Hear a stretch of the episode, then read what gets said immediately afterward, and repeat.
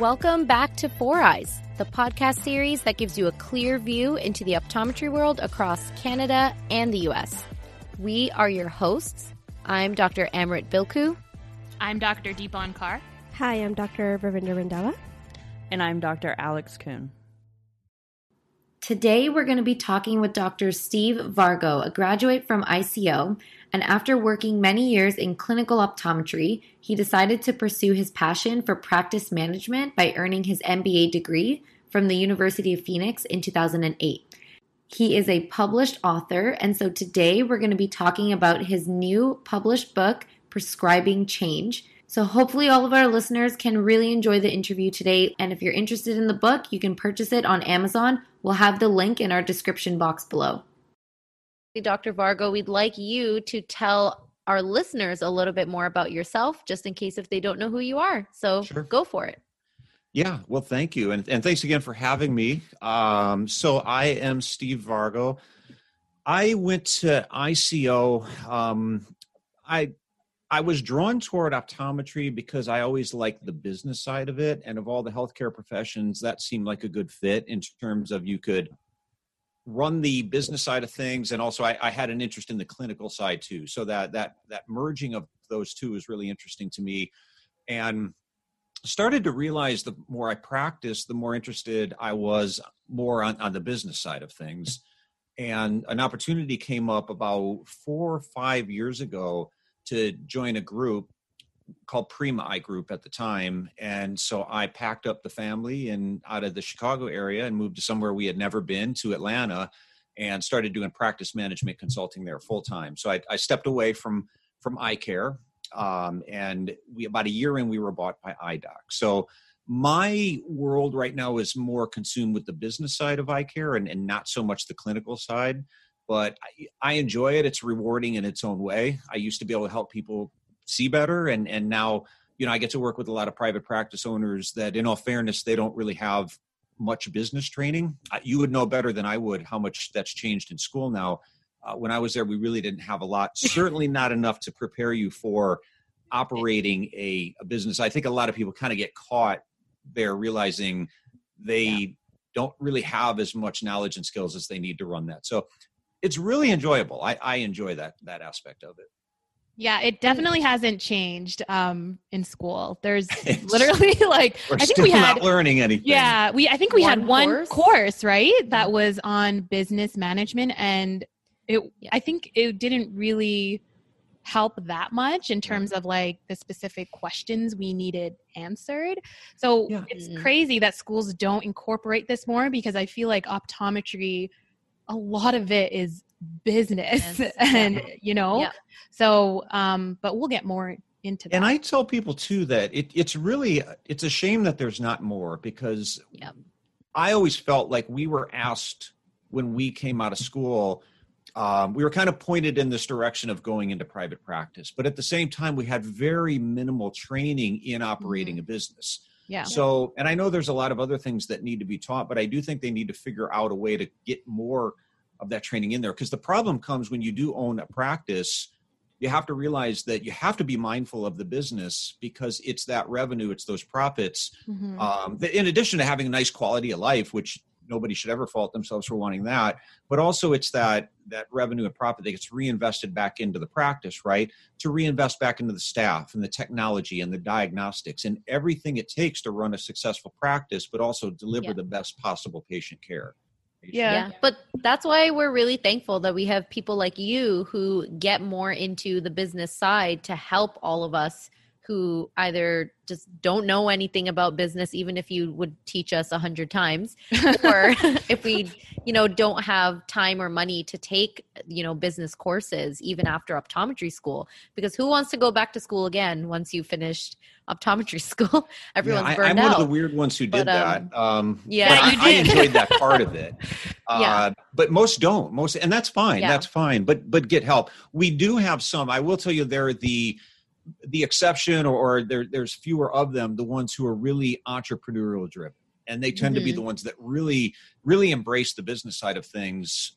If you don't, it's okay. It doesn't mean you can't operate a successful business, but get help. One way or another, find people that can help you, find mentors, stay current on classes, and develop that side of it, because it's a struggle if you don't know what you're doing. Yep. And this is where your new book comes in very handy, aside from even all your other books that really help optometrists try to navigate their way through their business and their practices. And so we're going to talk a lot about your new book today, Prescribing Change. And so we do want to mention, even in your previous book, But I Don't Sell, it covers very similar topics that are discussed in Prescribing Change. So how would you say your new book, Prescribing Change, is different from your previous books? And what will readers learn from this particular book compared to the others that you've written? Yeah, there's certainly some crossover and similarities between the two. With the other one, But I Don't Sell, I really tried to bridge the gap between this conflict that a lot of optometrists have between not wanting to sell or not wanting to acknowledge that they sell anything, but also the need to be able to sell. I honestly never got too caught up with the semantics of that word, but some people do. And it's the title of that book is a little tongue in cheek. But I wanted to give people the tools that they needed to be more effective at selling without feeling salesy and to be able to do that. I would say the new book, Prescribing Change, I really expanded on that book into a broader format, because as we were talking before, there is a problem I see a lot in eye care, especially nowadays, where especially with independent practices, they want to be able to kind of take their practice to that next level, develop out specialties, differentiate themselves, build a new brand. A lot of that is contingent on being able to get the patients on board, right? With, let's just say you want to develop a specialty like you, Amrit, vision therapy. Well, you need the patient's buy-in for that as well. Otherwise, you're just talking a lot. You're educating, you're informing. People are sitting there, they're nodding their head, but they don't actually move forward. They don't act on the recommendations. I talk with a lot of vendors, and a lot of times the vendor for whatever product it is, I'll ask, why does this doctor over here have a lot of success with that service, with that technology, with that product, but this doctor over here doesn't? And the majority of the time, they'll say, it's the doctor. It's their approach. It's how they, it's their interaction with the patient. So I wanted to better understand and share that. So I think the person who would be a good fit for reading the book is if you did want to take your practice to the next level. And even if you're an employee, even if you don't own your own practice, just the ability to better connect with people and have more influence over patients. Because I hear all too often that we do a lot of talking to patients, but we can't get them to act on the information that we're giving them. It happens a lot when you're educating your patients on why things are important and you really feel like you've gotten through to them. And then at their follow-up visit, you kind of realize nothing was taken from the last conversation. Yeah. And it's hard to change. It is hard to change. It's hard for us to change, let alone what are we trying to do? That's really why I ended up deciding on the title, Prescribing Change, because we're trying to get other people to change, but change in ways that benefit them, change in ways that benefit their vision, their health, their quality of life. And our impact as physicians really is contingent on our ability to get other people to change. Otherwise, we're just talking. You can educate all day long, but if people don't act on your recommendations, you're not really having much of an impact on your patients. We need something to change. Yeah. Yep. So speaking of ways of getting people to change, you mentioned the best way to gain influence over people is to make a genuine human connection, right? So you go into detail by discussing the CONNECT method. Can you expand on what CONNECT stands for and how you came about creating this method? Yeah. Well, somewhere through the book, I got the idea that this would be easier to maybe to absorb a little bit if there was some formula or something that people could really to look at and recall easily. It's really too deep of a topic to go in here, but the first chapter is I get into the CONNECT method is called the science of decision making. And that was really fascinating to me. That's something I really studied in terms of how do we have more influence with people and actually get them to act on information? A lot of that has to do with understanding how people make decisions. And we make decisions from certain parts of our brain that are much more tied to feelings and emotion than logic and reason.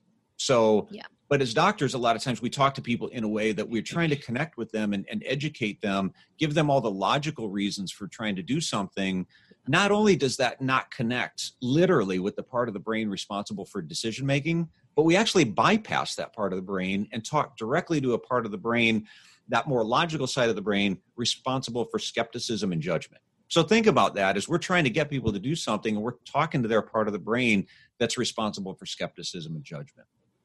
Once I understood that, it became much easier to try to come up with these other ideas and these other strategies for connecting with people in a way that made that connection, in particular with that part of the brain. So CONNECT, I'll go through it real quickly. The C stands for curiosity. And that for me is where it all starts. Whether we're talking about selling a pair of glasses or selling somebody on vision therapy or selling somebody to be more compliant with their medication, it really starts with getting curious about the other person. If we go back to that neurological side that we're talking about, that decision-making part of the brain really only cares about us. It's very narcissistic and self-serving. There's other parts of the brain that we're all very compassionate and empathetic about a lot of things. It's just not that part of the brain. So you really have to devote more time to getting curious about the other person. I talk about in the book, stay curious longer and be slower to rush to recommendations. I think we skip that process a lot. The O is ouch, where does it hurt? And that really leans into the trying to better understand what a patient's true pain points are. I think sometimes we just find out the superficial stuff, like they're here for new glasses or they're on their last pair of contacts, and we move right on. Mm-hmm. So how do you peel back the layers to get to people's more of their pain points, especially their emotionally charged pain points? And yes, we have those even with vision. The N in CONNECT is no involvement, no commitment. So understanding that people nowadays, patients actually want to be involved in their care, that sometimes we take the approach of being too directive. And there's a time and a place for that, for sure. But I talk about a lot of studies that shows how much more effective you are as a physician if you involve the patient. Patients want a partner in their healthcare, not just someone to tell them what to do. The next N is no time like showtime, which is really a chapter about how do we make a more persuasive presentation? How do we use things like vision and visuals and contrast mm-hmm. and stories, again, to connect with someone, connect with that part of the brain so they understand and comprehend what we're saying. Because to your point earlier, Amrit, sometimes you talk to people, it's like they're there physically nodding their head, but research even shows in situations like that, people are so quick to forget even important medical yeah. information. Yeah. E is earn trust. And the book really, the whole thing is about trust. I mean, we're always trying to build trust with patients. How do you do that? And we think as physicians, as doctors, that patients naturally trust us, but a lot of times they don't. They don't. They're for a lot of reasons. The trust in the medical community and medical professions is not what it used to be. The C is for conquer objections, because sometimes you can do all these things and people still say no. Yeah. How do you deal with that in a understanding, empathetic way? And then the last chapter is the T is tell me what to do, which mm-hmm. really leans into an area that's of interest to me called motivational interviewing. And it ties in with other parts of the book that really is built around better understanding the patient's motives for wanting to change. A lot of times we yeah. give our reasons, our motivations for wanting them to change. If it doesn't connect, people are very reluctant to do it. If we can better understand their reasons for change, they're much more likely to get on board with it. Yeah. That's yeah. I know you've probably said it like 100 times in the past few months promoting the book. So I'm trying to make it more succinct, as you know. Yeah. So I did another podcast and I was halfway through that and I thought, I am talking way too much here. So I turned it up. We definitely appreciate it. But, heading into the first chapter, so C, curiosity is caring, part of the CONNECT method. You mentioned that healthcare professionals often focus on, again, sharing the information through patient education, but it's often one-sided and doesn't involve the patient. So it doesn't involve an exchange of information. And so without giving away too much in the chapter, because we do want our listeners to buy the book and read it and learn from it, but how can we engage with our patients and actually get them to want to learn the information that we share? Yeah. You know, there's I'll share a quick story of something that happened to me, and I put this in the book as well. And it really had a lot to do with what inspired me to actually write this book. But there was a friend of mine who worked out at the same health club that I did. His dad was a financial advisor, and the son worked in the company as well. And he kept bugging me about going to see his father for, you know, who's the financial advisor. And I already had a financial advisor, and I don't claim to be an expert on all of that, but I thought I knew enough, and I thought my financial advisor was doing a pretty good job. And we met, I finally agreed to do it. And we met at Panera Bread, and his father sat down, and basically the first 20 minutes of the meeting was just him peppering me with questions. And as the lunch went on, the questions became increasingly personal. You know, how much money do you make? What do you do with savings?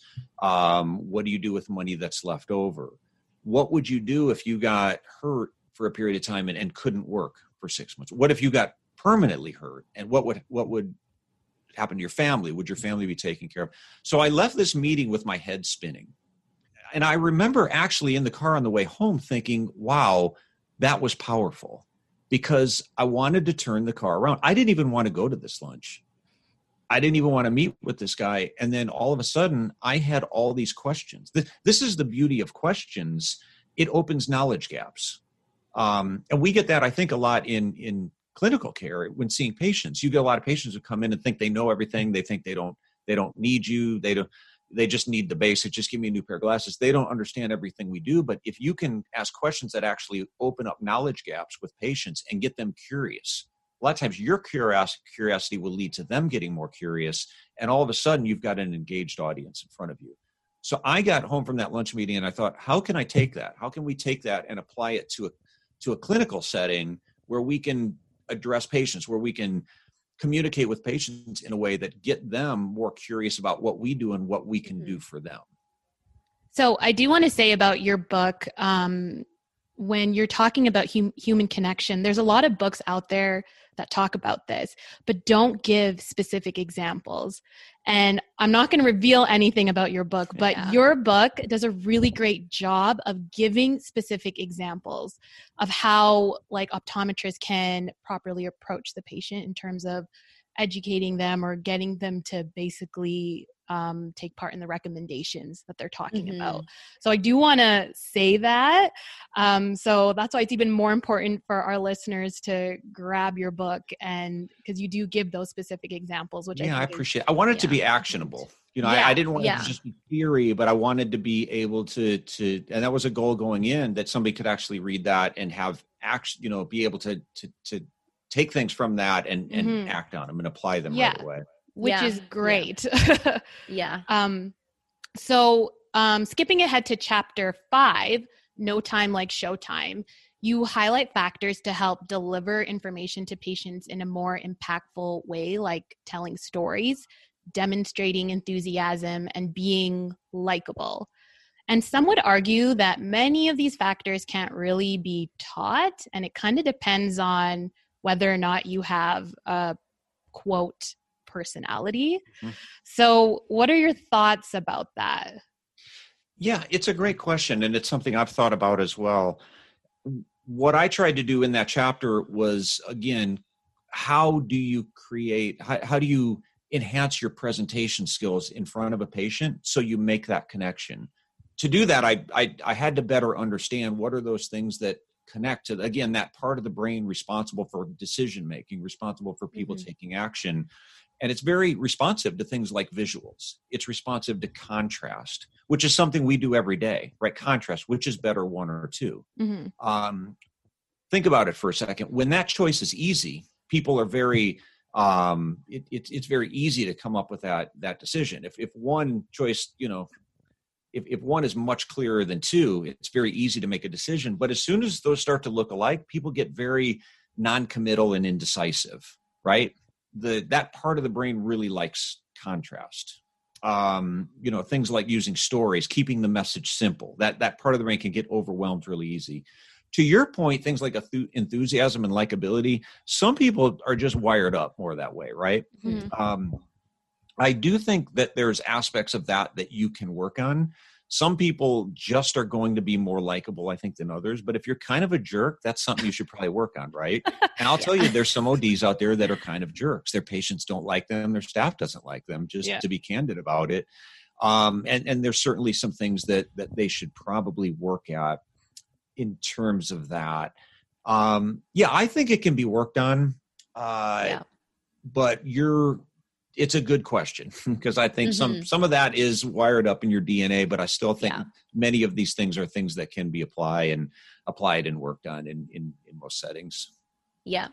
I think I saw online, you do a CEO challenge weekly, correct? Is that correct? That or is monthly. Either that, or I'm missing a lot of deadlines. But well, I happened to stumble upon that, and I thought it was really interesting because you challenge people that are in leadership positions monthly to work on something new every month, and whether it's on themselves, or as something as part of their practice that they have to work on, or with their staff and their team members. So I actually really like that, because sometimes when people are in leadership positions, if they are intimidating and they don't know it, then, no one else is really going to step up and let them know that things might need to be changed. And so your CEO challenge is something that comes up where people might read it and be like, oh, maybe this is something I should try out. And, so they really get a chance to boost their practice, boost their own personality, and get things going. Yeah, no, thank you. And not to take a detour there, but it's something that I noticed early on in consulting is the downside to having what I like to call a leadership void in a practice. Yeah. So many of the problems I hear with the practice growing, with staff management problems, and a lot of the other issues I hear stem back to leadership. And I started to see the value of having people, which usually tends to be either the doctors or the managers, having people that are strong leaders in the practice, how much of a difference and impact that could make on the overall growth. Yeah. So you did mention that one of the main points in your book is all about trust. So in chapter 6, called Earn Trust, it discusses 3 areas in developing trust with patients, including authority, capabilities, and results. So how do we, as new grad optometrists, develop trust with patients when we don't really have as much clinical confidence, experience, or an established reputation that other vet optometrists already have? That's a great question. And I have to admit that when I wrote that chapter, I did have a more seasoned doctor in mind, something to work toward. When I talk about authority, and I don't know how many people actually do this, but I authority is really a lot of branding. And I always tell people, be a rock star in your area. You don't have to be a nationally renowned expert, but make an effort to build your name in your community so people think of you. Call up your local newspaper and ask if you can be interviewed, or their local podcast, get on the radio, whatever you need to do to really build your name that way. So you have that level of authority. The capabilities was constantly developing your skills, because you can't just have the brand, but you don't deliver when people come to see you. So whatever it is, Amrit, your vision therapy, I'd say, continue just learning as much as you can. Be a sponge. I'm sure you will. Deepan, you talked about dry eye. You're not going to know everything when you first start practicing, and 20 years down the road, you're not going to know everything. But if you continue investing in that side of your practice, you don't have to be, be good at everything, but be great at maybe just one thing. If that's your brand, if that's what you want to do. So if you're known by name, by reputation, and you can deliver on those skills, and you can deliver results where you can say, look, it's not just my theory, but here's the results I get with my patients, and be able to communicate that, that is a tremendous amount of trust. And that will make a lot of difference in your ability to get people to change, which is really what we're talking about. So you're a new grad, you don't have all that. I remember when I first started practicing, a patient, she was looking at me kind of odd. She was diabetic and I'm going through my exam. And at one point she just came out and said it. She goes, "Are you old enough to be a doctor?" So I was slightly offended at the time. And now if you know, if anyone wants to accuse me of being looking too young to be a doctor, then I'm okay with it. I've decided. But yeah. I was talking with a friend of mine who worked at a specialist's office, and we were the same age right out of school. And I said, "How do you handle it? Because you're seeing all these people under him, and everybody knew the specialist in the area." And he goes, "You know, when I walk in, they always look, if I haven't seen them before, they always look disappointed to see me. And they're like, oh, I thought I was going to see Dr. So-and-so." And he goes, "I just say, oh, no problem. We'll grab him in a second. Let me just sit down and see what's going on." And he would just chat with them, get to know their problems a little bit better. And then it gave him a chance to talk about things going on with their condition in a way that he communicated a high level of understanding. So I think if you put those two together, I think trust, again, when we feel like somebody is looking out for our best interest, there's automatically a seed of trust there. And when through the way they communicate with us, that we get a higher level of trust that they actually know what they're talking about. It's something that you always want to keep building, that trust aspect. But I also think that you're going to get that eye when you walk in the room sometimes, like, "How old are you?" But very common, I would focus on just making sure that you create the, that you stay curious about the other person and just demonstrate through the words you use, through your actions, that you do know what you're talking about. Yeah, I think what you said is like super important. I'm sure, Amrit, you've also got the "how old are you?" I've gotten that like at least 3 times already. You hate it until it stops. It's like, I mean, but it's like, it's exactly what you were saying. It's like, oh, how do I now handle this? Or, you know, and then you kind of just sit there and go, well, you know, let me talk to you a little bit more and listen to what's happening. But I think the other thing you mentioned too, just as new grads, just kind of building your brand when you start. And I think for us, especially for the four of us, when we graduated, we hit the ground running. Like we were like, okay, we're going to do everything in 1 year. That's it. It'll be all figured out. And I think the one thing that new grads don't realize is that it definitely takes time to kind of build that experience. And and I think we're entering a time where you don't have to be, you know, I think we're seeing more specialization where you don't necessarily have to know everything, but what is your area? People ask me sometimes, should I go into this? Should I go into vision therapy or what specialty? And I ask a question that I think throws them off, and I'll say, what are you interested in? Because I honestly don't know that many people who have really succeeded in any specialty at a high level who wouldn't, you know, and I say this in the most admirable way, who wouldn't bore the crap out of you at a cocktail party talking about what they do. Because they love what they do. Yeah. And most of the people that I see that are really successful in vision therapy and in specialty contacts, the people who speak nationally on these topics and write, most of them are very passionate about that area. So I would really lean into that and understand you don't have to be the expert at everything. But if there's an area that you really want to build out your brand in, you can definitely, it's not that hard to be the best person in your area. Yeah. Which you also mention in the book, like in your community, you can be the best at something. Yeah. And I think that's a really important thing. A lot of people aren't doing it. Yeah. So I'll tell you that a lot of people aren't doing it. So get out there and do it. In the book, many factors that you discuss on making connections, influencing decisions, and getting patients to change depend heavily on how clinicians are communicating with their patients. So all this kind of stuff that we already discussed, do you think it's possible to still successfully implement these strategies in those typical 15 or 10 to 15 minute exams that, you know, you see at like Walmart and things like that? Yeah, we have to. And that's something that I was very aware of as well when I was writing the book, is that we are not psychologists that have hour-long sessions every week with the patient. Efficiency is very important. So I think we have to rethink in some ways how we allocate our time, because you might only have 15, 20 minutes in an exam room with the patient. How do you use that time? And there's a lot of doctors out there who take a very mechanical approach. They like to do a lot of the tests and they get caught up in the EHR and typing. I think we really need to stand back and say, is that the best use of our time? I talk about a way in the book that's talk about these three layers. You could approach it in a way of, I would tell you to stop asking the question, are you having any problem with your vision? Because that gives people the ability to say no. Yeah. Now, maybe there's not a problem with their vision. I'm not trying to manufacture one, but I think it's just people will say no for reasons when they actually oftentimes do have an issue. They might not recognize it as an issue. Oh, itching, isn't that just something everybody goes through this time of year? Oh, burny eyes at the end of the day. I thought that was just my contacts.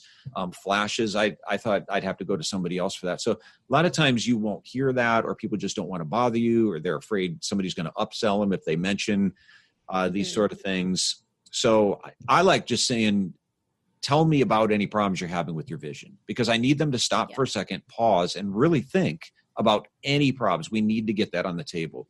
Your superpower as a healthcare professional is solving problems. So we need to get that problem. Once we've got that, then we've got something to work with. And again, there may be times where they don't have anything.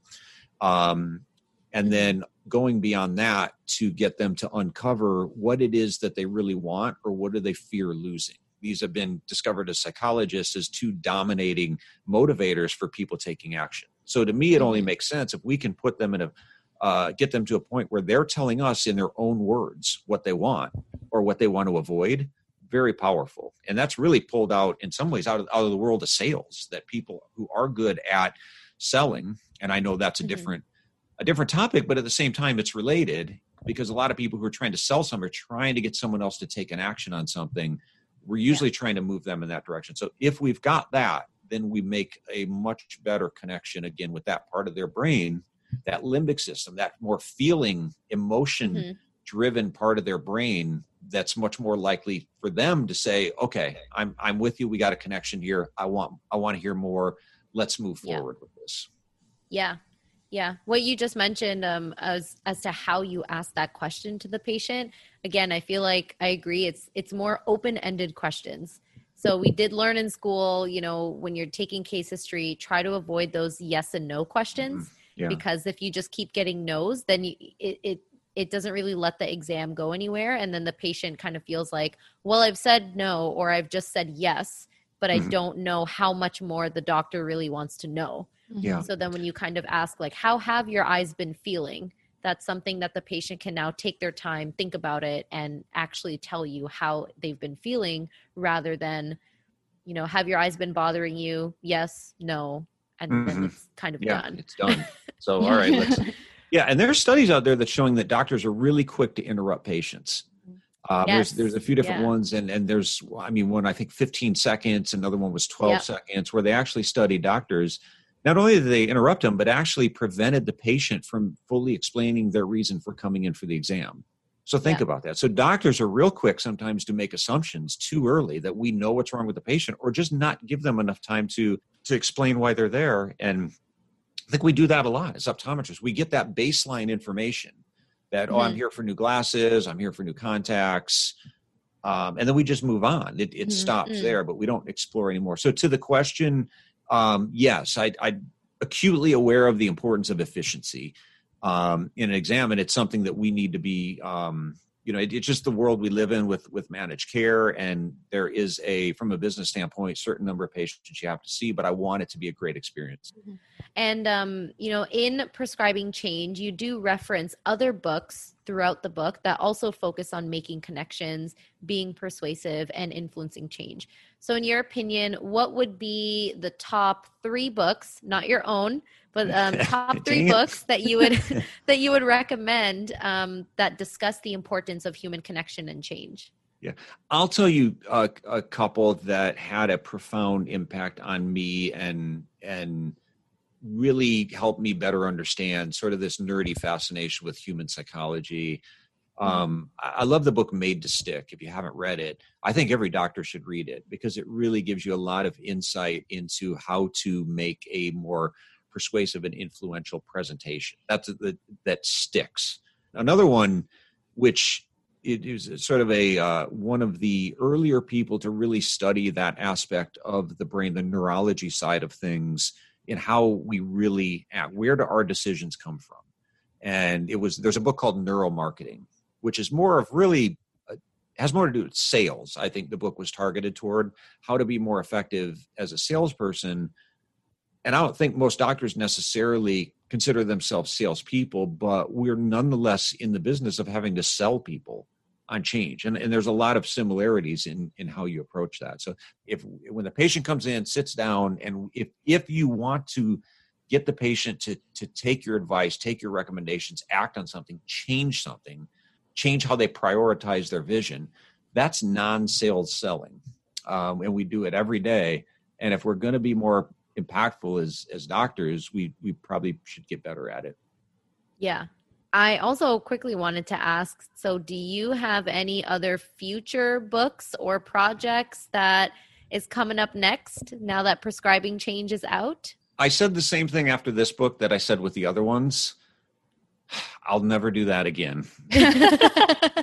And so I can't say I won't. I will tell you this, that I am, that's the fourth one, and I have nothing on the burner right now. Part of that is because I really love this topic. I mean, this has turned into more than just another book. It's almost a mission for me to help doctors better understand what they need to change in the exam room to be more effective at getting patients to change.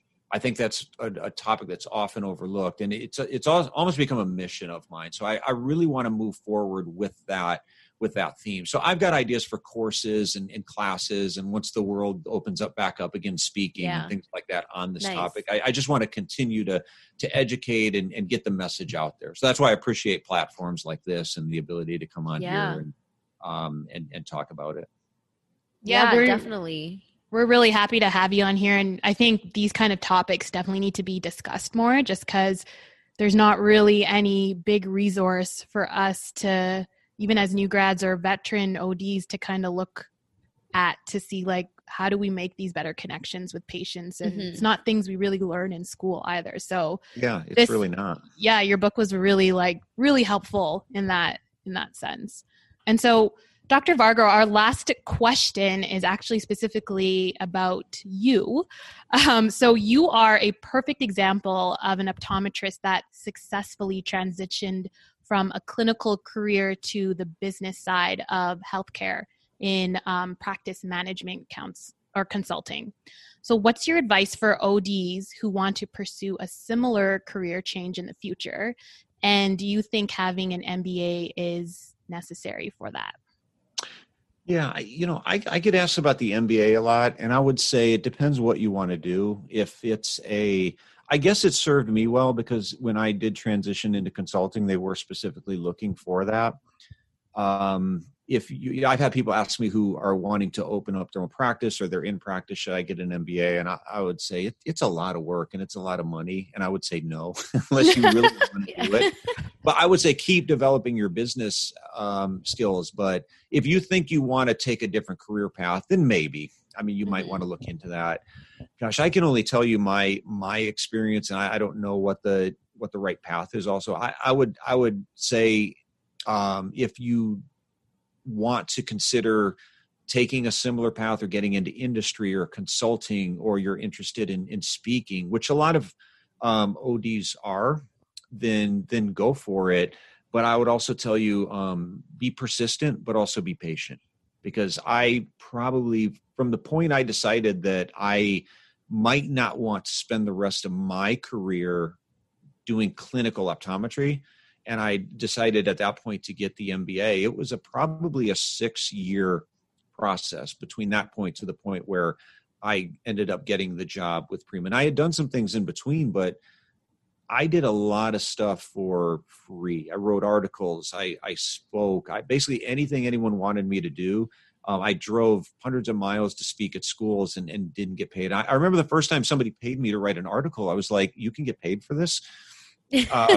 Yeah. And then after that, the opportunities pick up, right? You start to get a little bit more like the things we talked about, credibility, and then you're getting paid to speak. And then, eventually you do start building a name for yourself. I don't think it necessarily would take everyone 6 years, but I would tell you that be persistent with it. Don't get frustrated in the beginning because you're going to get real excited because you write an article for a magazine and then it's just kind of comes and goes. Keep at it. And just be patient. And eventually people start paying attention to you. It's like I tell my kids, yeah. It's look, in sports, I tell them, look, just keep getting better and better and better. And eventually they have to pay attention to you. So yeah. That would be my advice if you wanted to take a kind of a lateral turn a little bit with your career. Mm-hmm. Yeah. Okay. Yeah. And, well, thank you so much, Dr. Vargo, for coming on. I think that book, Prescribing Change, it was really an eye-opener when I personally read it too. I think it has a lot of great points. And like what Deepan mentioned, the book is amazing because it also has real examples for people to really connect with what you're trying to sell to us, right? So we want to be able to learn all the information that you're trying to give to us. And so the examples were great. The Connect method really makes sense. And the book flows very well from chapter 1 all the way down. So I highly recommend our listeners to buy Prescribing Change. Do you mind letting our listeners know where they can buy the book just before you go? You can get it. It's on Amazon, so you could search it on Amazon, or you could go to, I do have a personal website. That's Dr. Steve Vargo, SteveVargo.com. And you can get it on there as well. Yeah. Awesome. And then I'm assuming there, they can also purchase your previous books as well. Yes. If they don't have any of those. Yeah. Previous as well. But yeah, thank you so much again for coming on. We learned a lot from the book and we're so happy to have finally met you in person. We've seen you everywhere. So it's really nice for you to come on our podcast. Also to have another ICO alum on the podcast as well. Yeah. So that's great too, always. Thank you so much for having me. You guys do a great job with this. So I think the future of optometry is in good hands here. I did want to ask, I was watching one of your previous ones and it was a happy hour and there were drinks served. So I was just going to ask if I could get invited back to that one because that might be more fun than just talking business for an hour. We should collectively invite everyone that we've interviewed and just have a really big Zoom happy hour Q&A. Yeah, well, I'll be out there somewhere with a cocktail next time I see you. And that might be a good idea. Cheers to you. No, you're always invited, Dr. Vargo. You're always invited. For having me. Yeah. Thank you to everyone for listening to 4Eyes. If you enjoyed this episode, please be sure to subscribe and leave us a rating to give us feedback on how we're doing. You can also check us out on Instagram at 4EyesOptom for more content. Look out for new episodes every Wednesday. So until then, stay tuned.